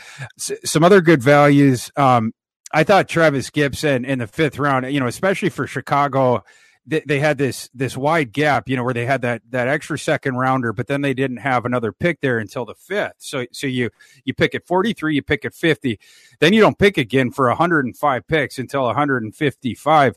I, I thought they did well to get Travis Gibson there. Um, he was a guy that I thought should have been picked maybe a little bit before then, but he's a really projectable edge, um, you know, who put up big stats at Tulsa. Um, I, I, I think they might have found something there. Um, you, you know, again, you know, in the fifth round when you're taking a flyer there, Um, and, and Gibson was a guy that wasn't able to test in, in Indy. Um, if he had been able to, I think he might have tested okay, and he might have gone higher than that. So I, I thought they got really good value there. Um, as far as questionable picks, the biggest one for me is Cole Kmet. Um, I for a couple different reasons. Number one, I think Cole Kmet's overrated. Um, you know, watching Cole Kmet's tape, Um, I, I think he's overrated for a couple different reasons. First, in both metrics of his game, um, you know, as as a receiver, um, I didn't see it from him as far as like the big play stuff. Like when you watch his Notre Dame tape, you'll see a lot. They'll he, you can line him up different ways. You know, he is a big athletic kid. You know, so like getting off the bus or whatever, you know, or walking out to shake your hand, you, you see it or whatever. But, and so you can line them up all wide, and you can line them up, you know, of course, in line. And they lined them up all wide quite a bit. But a lot of his receiving production, they, they'd sort of fling it to him right away when he was out wide. But he he's awkward when he gets the ball. Like, you know, he would catch it, and then he would just immediately get tackled usually. And so he, he piled up a lot of the catches that he had, just sort of catching these, like, bubble screens or whatever, you know, these funnel screens, and then he he he would get tackled right away out wide. Um, you know, down the seam, he didn't make a ton of plays for for Notre Dame. Um, he, he can get down the seam, but it, it's not like he was doing a ton of damage. Um, he does move well. He he is a fluid mover, but um, he, you know, in contested situations, stuff like that, he didn't. The, the tape doesn't show like a ton there. And then as far as a blocker, he doesn't do it. All he does is bump chest. He's a big kid, but all he does is bump chest. Like, I was looking for it. He doesn't do it. So that's what you got. I mean, it's like, uh, it's, he's an inline guy, sure, but he doesn't really, I don't know. And, and, and so, so that's what you have as far as the, the player. And then in this class, you know, and Chicago didn't know this at the time, but this, the N F L just sort of panned this tight end class. And so all the tight ends got pushed way down the board. You know, Troutman was available in the third. Harrison Bryant, who is my personal tight end one, he was available in the fourth. I mean, Hunter Bryant, who was some other people's tight end one, he was my fifth one, I think, but he went undrafted. Devin Asiasi, who is my third, fourth one, he was available in the third. Um, you know, some of these other guys, they were available later on. Um, I don't think that you had to take Cole Kmet here, even if you you did fall in love with him, especially a team like Chicago that was already sort of penny short on draft equity. So I, I quibble with that pick for several different reasons. Um, overall, I, I liked a few of their picks, hated the Kmet pick. So I, I, I was just sort of meh on, on the class. I gave it a C. Yeah, I think that's about what I would think about it as well. I very much would you think uh, Kmet was a reach there. I thought I had said, even as much as I liked Adam Trapman's game, that I didn't think any tight end should be taken in this draft class until uh, round three, and only a handful in round three, and then everybody else should have been day three picks. So I'm right there with you. I like the Jalen Johnson pick. Agree, he should have been a round one guy, and I do like the Travis Gibson pick. If he would have went early round four, I would have I would have said that's still a good value there. So the fact that they got him early round five, and I do think Darnell Mooney adds a little bit of uh, dynamic playmaking, vertical ability uh, with his speed there. But all in all, you know, the Kmet pick really hurts uh, and brings this down. And I'm not really sure that the guys at the back end, you know, have much upside in terms of maybe making the roster. They're probably, you know, ticketed for the, the practice squad early on uh, there. So that's my, that's my takes with Chicago. So jump right in. Next team. The Detroit Lions, uh, with the third overall pick, Ohio State cornerback Jeffrey Okudah. The top of the second round, they got uh, Georgia running back DeAndre Swift. Third round, Notre Dame edge rusher Julian Aquara. Later on that round, Ohio State guard Jonah Jackson. Fourth round, Kentucky guard Logan Stenberg. Fifth round, Wisconsin wide, re- excuse me, wide receiver Quint- Quintez Cephas. Fifth round, they went back to the running back well, although I think this kid was was just brought in to be a, a kick returner. Uh, New Mexico State running back uh, Jason Huntley. Sixth round, Utah interior defensive lineman John Pennicini. And then in the seventh round, Ohio State interior defensive line Jashawn Cornell. Uh, my favorite pick of this class was probably... Spoiler alert, I did not love this class. Uh, my my favorite one, I, I guess, was probably Okudah. Um, you know, it, it, but I, I, didn't, I didn't even love that one, to be honest with you. Um, actually, I'm gonna I'm, I'm gonna switch it. Uh, I'm gonna I'm gonna say Julian Aquara. That that that was my favorite pick. I, I'm a big fan of Julian Aquara's game. Um, he was the guy who had a pressure in every single collegiate game he ever played in. Um, it, he was very active at at Notre Dame. Um, and not only that, he's super duper athletic. Um, he was on uh, Bruce Feldman's uh, freak list. He's six foot four, uh, two fifty-two. He has N F L bloodlines. Um, you know, obviously his his brother is in the N F L, and and we all got to see that beautiful moment when uh, when Julian got drafted by the Lions. You know, when they showed him in the the remote or whatever, you know, on the on the camera, whatever. Um, Julian did not get to test at the combine, um, but I think he would have tested as a freak if he had, and I think that might have bumped him up a bit. Um, he's got some technical things to work on. Aquara does. Um, I think if he refines that, though, he has got a really, really high ceiling. Um, you know, he was able to get by with with sort of some wild man technique just because he's so athletic and he's long, you know, and everything like that. Um, like I said, pressure in every game he ever played in. Um, but if if he can refine some of that stuff, some some of the, the technical stuff, I, I think you're talking about a really, really high ceiling edge rusher. So I, I love that pick at, at sixty-seven.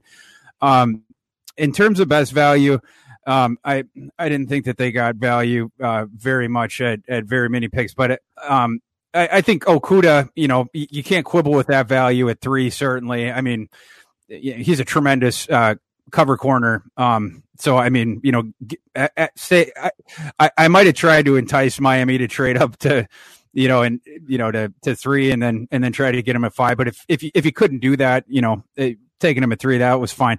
Um, one other pick, uh, uh, Quintez Cephas. I, I thought, you know, in the fifth round, I thought that was a fine value. Um, you know, he's a guy who's got really good tracking ability downfield, stuff like that. So um, I thought that was a solid one too. As far as uh, questionable picks, okay, I got more to say here. Um, DeAndre Swift, I thought was a really poor pick. Um, I, I know some people disagree with me, but that that one really, I I, I didn't get it. It's like Detroit, you you have holes all over the place. You know, Paul, going back to what you were saying about Washington with Antonio Gibson, um, I, I know this is slightly different, but it's like Lions, you, you have these enormous holes all over the place, and you're really going to take a running back at, at, at thirty-five after you took a running back in the second round just a couple years ago? I mean, can't you patch your running back hole, even though it's not a big one? Can't, can't you can't you find an ancillary running back on the open market or later on? And then they, they end up taking a running back in the fifth round as well, using another pick on a running back. I, I just found it very bizarre. It, at the thirty-fifth pick, there were so many studs available at so many different positions. And to, to go there, I, I just thought it was the strangest thing. Um, you know, and DeAndre Swift, he, you know, he's... He's a good prospect, um, but, you know, I I don't know. To me, he's not like a superstar, kind of, you know. I mean, I, I ranked him as a fifty-fourth overall, you know, prospect in the class. I, I think that there's some limitations there. Um, I don't know. I, I, I thought that that was a very weird pick. Um, and, and then, you know, just going down the board, uh, Jonah Jackson, uh, he's a guy who's who's got like this uh, – he, he was good in college. You know, he's, you know – but he's got this really weird body. Um, he's got a really weird build, um, you know, and he's he's six three, three oh six. He he might have a weird um, uh, you know, his, his transition to the N F L. And so using the seventy-fifth pick on him, that might be a little bit rich. It was certainly rich for my blood. Um, Stenberg has some some athletic limitations, and he's kind of a hothead. Jason Huntley, I didn't think he was going to get drafted. They, they'd already taken a running back. I, I just thought there was a lot of questionable picks in this draft for a team that needed to have a big-time draft. I just thought it was a really poor draft. I gave it a D. Yeah, I mean, some of the things that you, you hit on, while I liked it a little bit more than you did, I think the big question is the DeAndre Swift. I like the player. He was my favorite running back in, in this draft class, but the value of the pick there at thirty-five when, A, it's running back, and two, you just drafted Kerryon Johnson two years ago, and three, all the holes you have on your roster make it clearly, for me, the most questionable pick they did. Uh, I like Okudah a lot, so so between him and Akwara, that carries the draft a little bit, and I do like Quintez Cephus a lot. Uh, I'm not as down on the on the two guard picks. I did think Jonah Jackson was probably taken about a round too early. I would have been happier with him more in the fourth, and then Stem, Stenberg maybe in the fifth. So like I think they were a little bit of reaches, but I do think, you know, if one of those pans out to be a starting guard, I could understand it. The Jason Huntley pick makes no sense after you take DeAndre Swift pick. If there is no DeAndre Swift pick, I could understand Jason Huntley coming in as a little bit of that pass catching running back, kick returner, a little bit of an offensive weapon, and I can make sense of the pick. But he he's going to have no role in terms of the on offense with DeAndre Swift there. So now you're talking about a returner only with a, a fifth round pick when you could take an up, upside stash at somewhere else that maybe they develop into a starter. So that the two running backs, especially together, are the things I question the most. But because I liked Okudah so much, because I liked Akwara and Cephus, and I didn't dislike the guards as much as as as some, and even though I did think they were a little bit of a reach by a round, uh, I thought they were okay. So I would have given it a little bit higher grade, but I understand uh, the concerns and, and why dropping it down, because the Swift pick really hurts their overall value significantly for me, as much as I like that player. So keep this going. A couple more teams left here to round this out.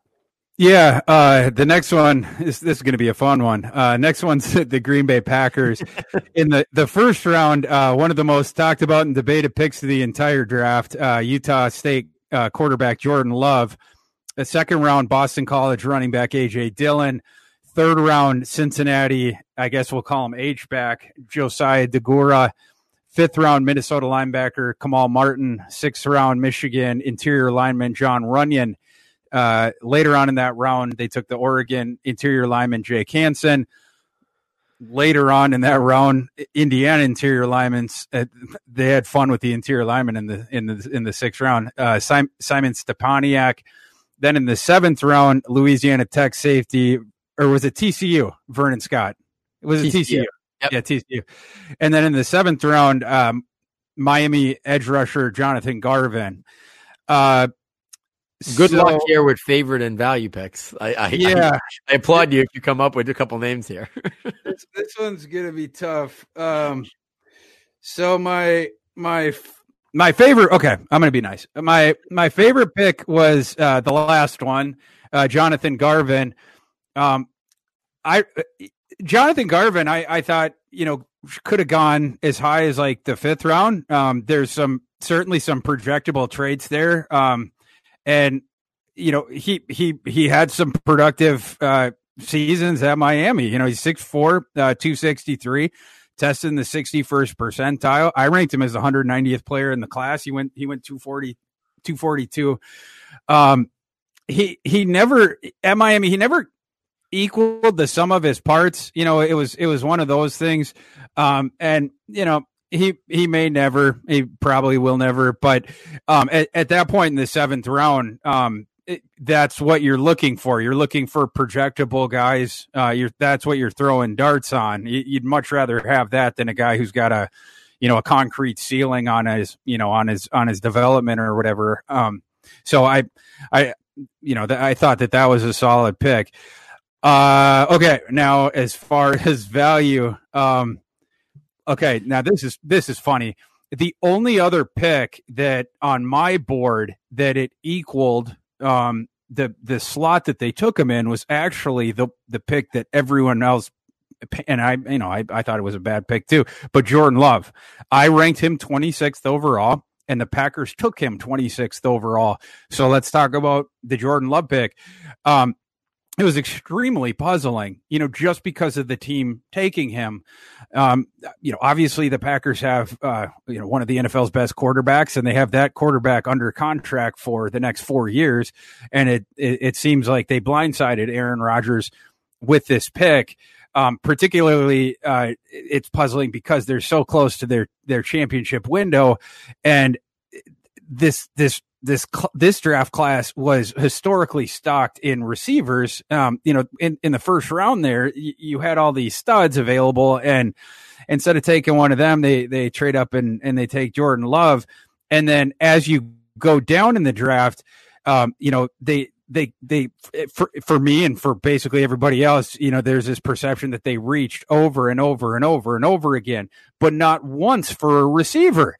And, and this was one draft class where it was basically impossible to reach for a receiver, because basically if you took a receiver anywhere, you were going to get a value just because it was so stocked. You know, if, if you took a receiver in, in the fifth round this year, it was like, it was like getting a, a third round receiver in any other year. You know what I mean? Just because of how stacked it was. The fact that they didn't take a, a receiver in this specific draft class, I, I, I just didn't get it. It was like they they slapped Aaron Rodgers in the face like the hardest they could with the first round pick. And then it was like every other pick after that, they just kept slapping him in the face, slapping him in the face, slapping him in the face. It was the strangest thing. But anyway, that's what I'll say for their value pick. Okay. Um, and then as far as the questionable picks, basically every pick in between. Um, and I like A J Dillon. I, I actually ranked him as running back seven. I, I, I think he's going to be a starting N F L running back. Um, but I, you know, I ranked him ninety-first. They took him sixty-second. I, I thought that was a bit of a reach.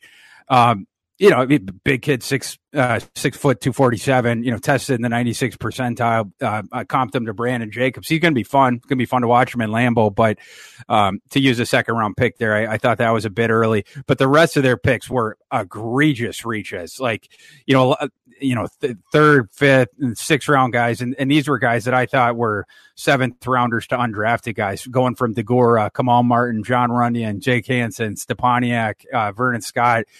It just, for me, the, these are just sort of negligible um, type prospects. You know, like I said, seventh rounders or, or undrafted type guys. I, I'm not really sure what they were doing there, and they did not address what I or many other people thought were their primary needs. Uh, I, I just tossed up my hands with it. I gave it an F.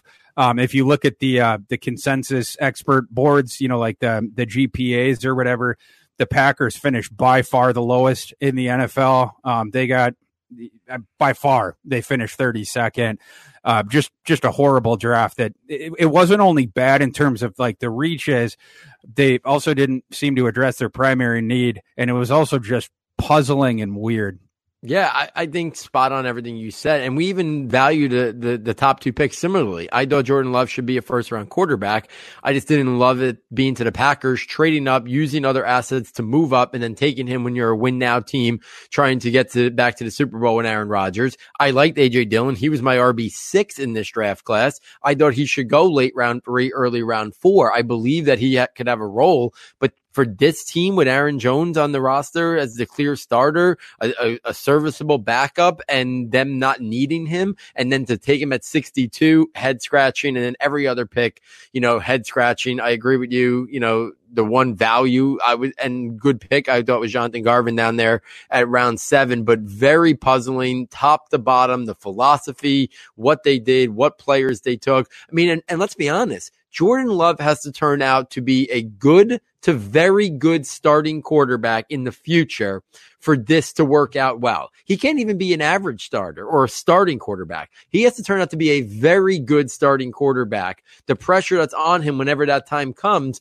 because in the meantime, if he's not that, you wasted valuable time and resources that could have been built into Aaron Rodgers' final couple years there to try to get back to the Super Bowl. So it, it, it's very head scratching. It's not like they had no holes and they said, you know what, let's get this kid to them three years. That I could have understood if that was the case, but that's not the case here with Green Bay. So let's round it out, Thor. One more team, the Minnesota Vikings. Kick it off. Yeah, my Minnesota Vikes.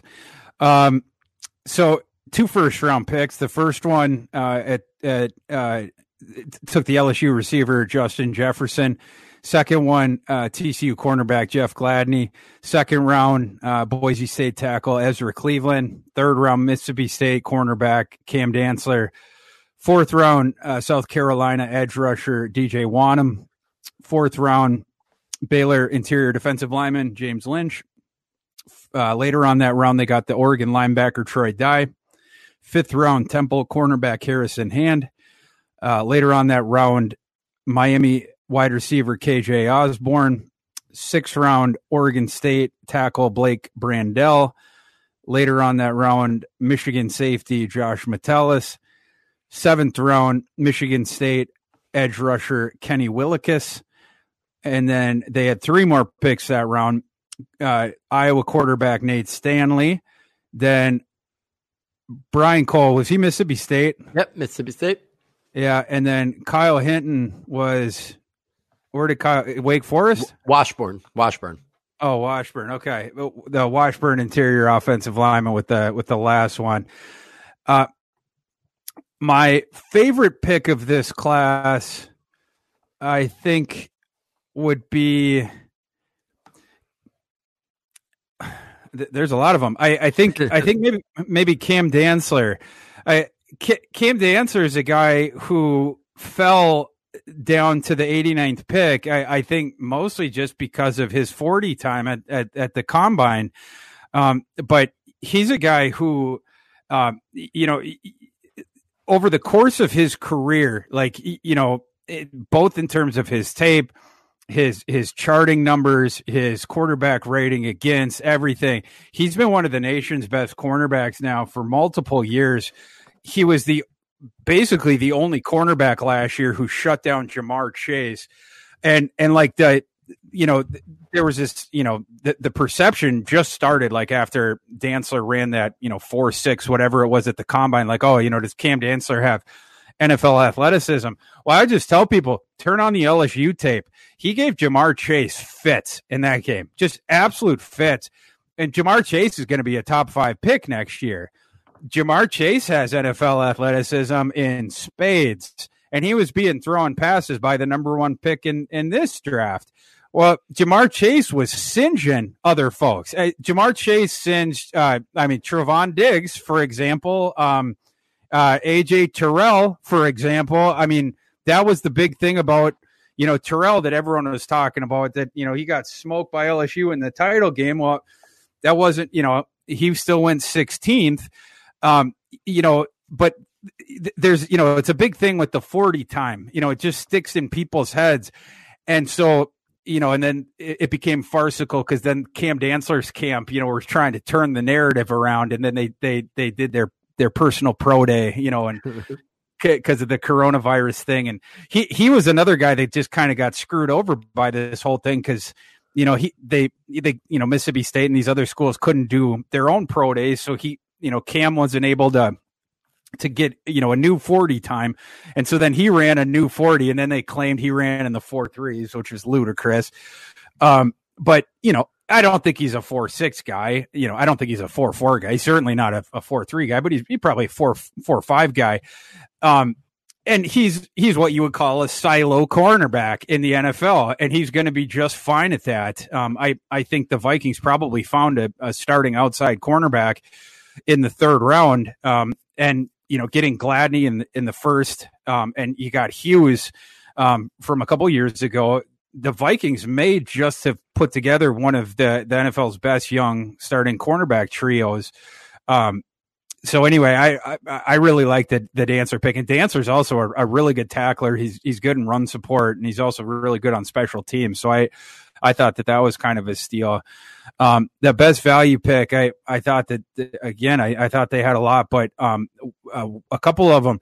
Ezra Cleveland at fifty-eight was just a tremendous pick. Um, Ezra Cleveland, I, I had him at twenty-eight, so I saw him as a as a first-round player.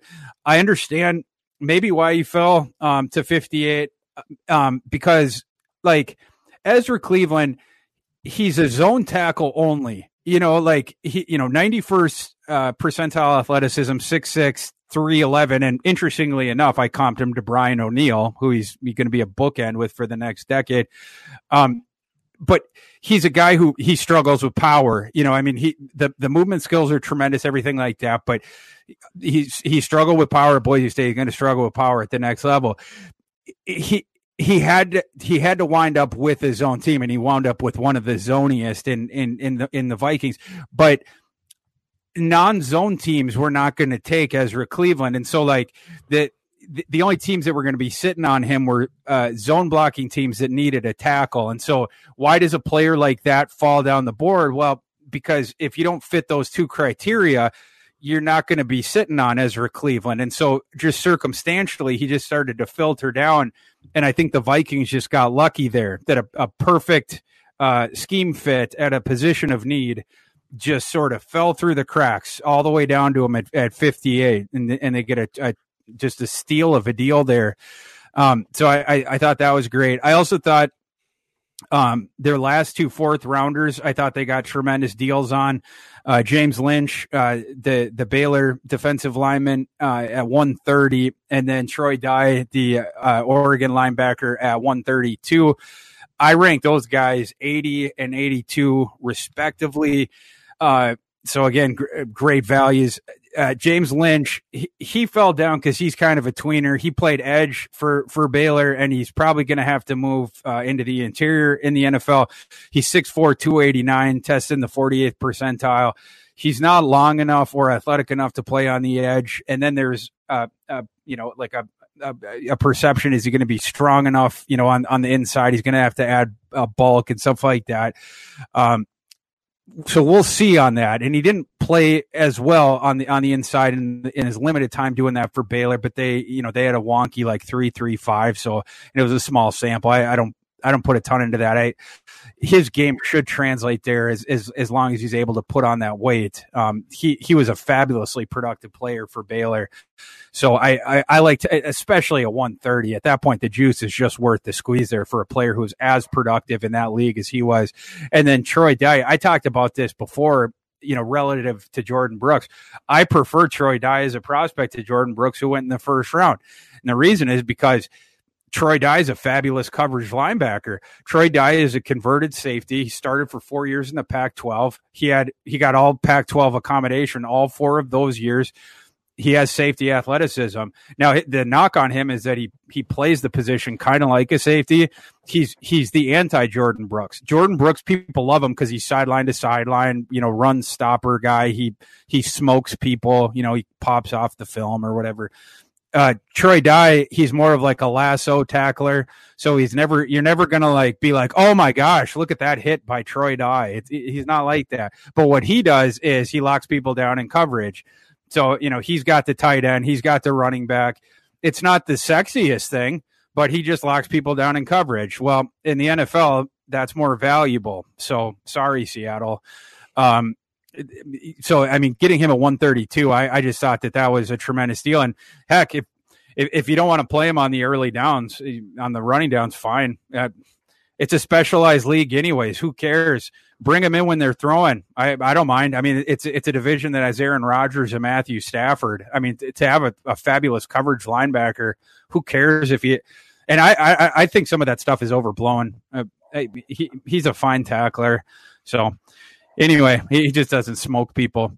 So I, you know, and then the first round picks were, were really good values too. I mean, Jefferson, everyone thought his, you know, floor was, was the Eagles at, at, at twenty. So to get him at twenty-two um, was an, a, a really nice value. And then Gladney, um, the Vikings were, I, I'm sure they would have stayed in their original spot and taken him, but instead they were able to trade down with the Saints, pick up all these extra picks and get him at thirty-one. So that was a, that was a coup as well. Yeah, absolutely. I mean, the Vikings really nailed this top to bottom. You know, if you want to make a small gripe, maybe, you know, with fifteen picks, what, how is fifteen players on a really good roster already going to make the team? Maybe try to move some of those later picks and move up for a few other guys. But I mean, that's nitpicking. I mean, Jefferson, Gladney, Cleveland, Dantzler. I mean, all four of those are probably ticketed to be starters, you know, good role play, you know, Lynch and Dye, whether they become starters or role players, you know, They they were probably looking for some speed. They got K J Osborne. Maybe they could have went a different direction there. You know, Kenny Willekes, you know, good good player in college. Some concerns about whether his athleticism or lack thereof, you know, will limit him at the next level. But in round seven, I mean, value up and down. Was there one thing, you know, more in the early picks, and we talked about most of them, so my guess is probably not. Was there anything that you questioned in the early round before they were just taking a lot of dart throws late? It, it, I wasn't the biggest fan of uh, D J Wanham. You know, I like the, um, the in Minnesota, they were saying like uh, Zimmer said he's like Andre Patterson's uh, pet project or whatever. So I, I think Minnesota kind of fell in love with him. Um, you know, he's six five, two fifty-eight, tested in the fifty-second percentile. Um, he plays hard.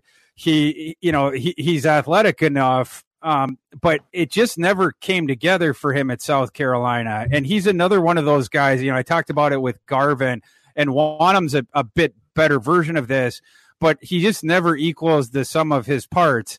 And so I suppose, you know, you can look at players like this two ways where, you know, and, and Minnesota obviously looked at it the opposite way that I looked at it, but y- you can look at it like, when you're watching him on film, like, oh, so he's not put it together yet, but he's got all, you know, these tools. So, you know, we can bring him in and we can teach him and, you know, and then he's going to really level up. Or you can just look at it like, just doesn't really get it. And he doesn't really understand the game and the, the technique's just not there. And, you know, it, it's always just going to be this, this set of disparate parts that, that don't come together. And I, I just saw, I just see Wanham as more of like a rotational guy kind of off the bench.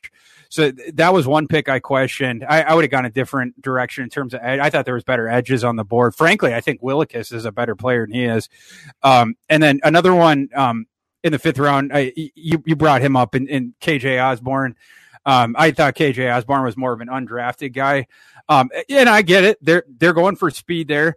Um, but you know, th- there was other speed guys there. Um, I, I don't. I, I forget if Darnell Mooney was on the board at that yeah, time. Yeah, just I, gotten off the board, so I wonder if he was the guy they were targeting, and then they kind of just dropped down to the next guy they thought was more of that speed threat. But I'm right there with you. I think they could have pivoted there, but I mean, it, it's it's small nitpicking. They probably, with all those picks, looked at Wanham as a guy that they wanted to have the ability to try to develop him and not really have a role for him early on. And we'll see about Osborne. But I mean, great job over, all in all by the Vikings. And and the marathon, the marathon is that it is our recap show. So again, a pleasure every single year to do this. I, I enjoy it so much. It, it's a to hear another perspective, you know, is always great on these draft classes, and to talk through and, and hear your takes is something I look forward to every year. So once again, thank you for coming on the show. Please let the audience know where they can follow you. If there's anything you want to, you know, uh, promote a little bit over there at Rota World that you guys are working on, feel free. Yeah. And Paul, same. Pleasure as always, man. Pleasure as always. I hope you'll have me back next year as well for our, our annual recap. Yeah. Um, yeah. You guys can find me on Twitter at Thorku. That's T H O R K U.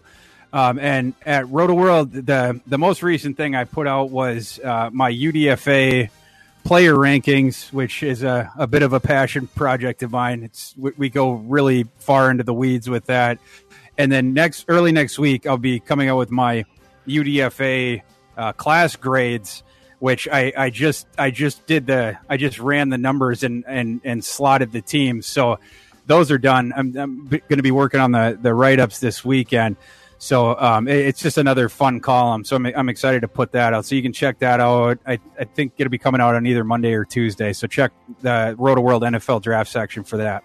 Absolutely, guys. If you're a fan of the N F L draft, I mean, think about all the guys we covered tonight. And we didn't, besides me mentioning Javon Leak at the top of this podcast, we didn't even talk about U D F A prospects. So make sure you get over to Roto World, check out all the great work. It is something that is not really dug deep. There's so much great draft coverage and, and recaps on who was taken. But there's a lot of players that come from, from the U D F A ranks. And Thor does as good of a job, if not better than anybody, in terms of breaking it down uh, in an area where I think it's a little bit undercovered for just how much the draft is covered as a whole. The U D F A section, not really an area where you see a lot of coverage. So make sure you get over there and check that out.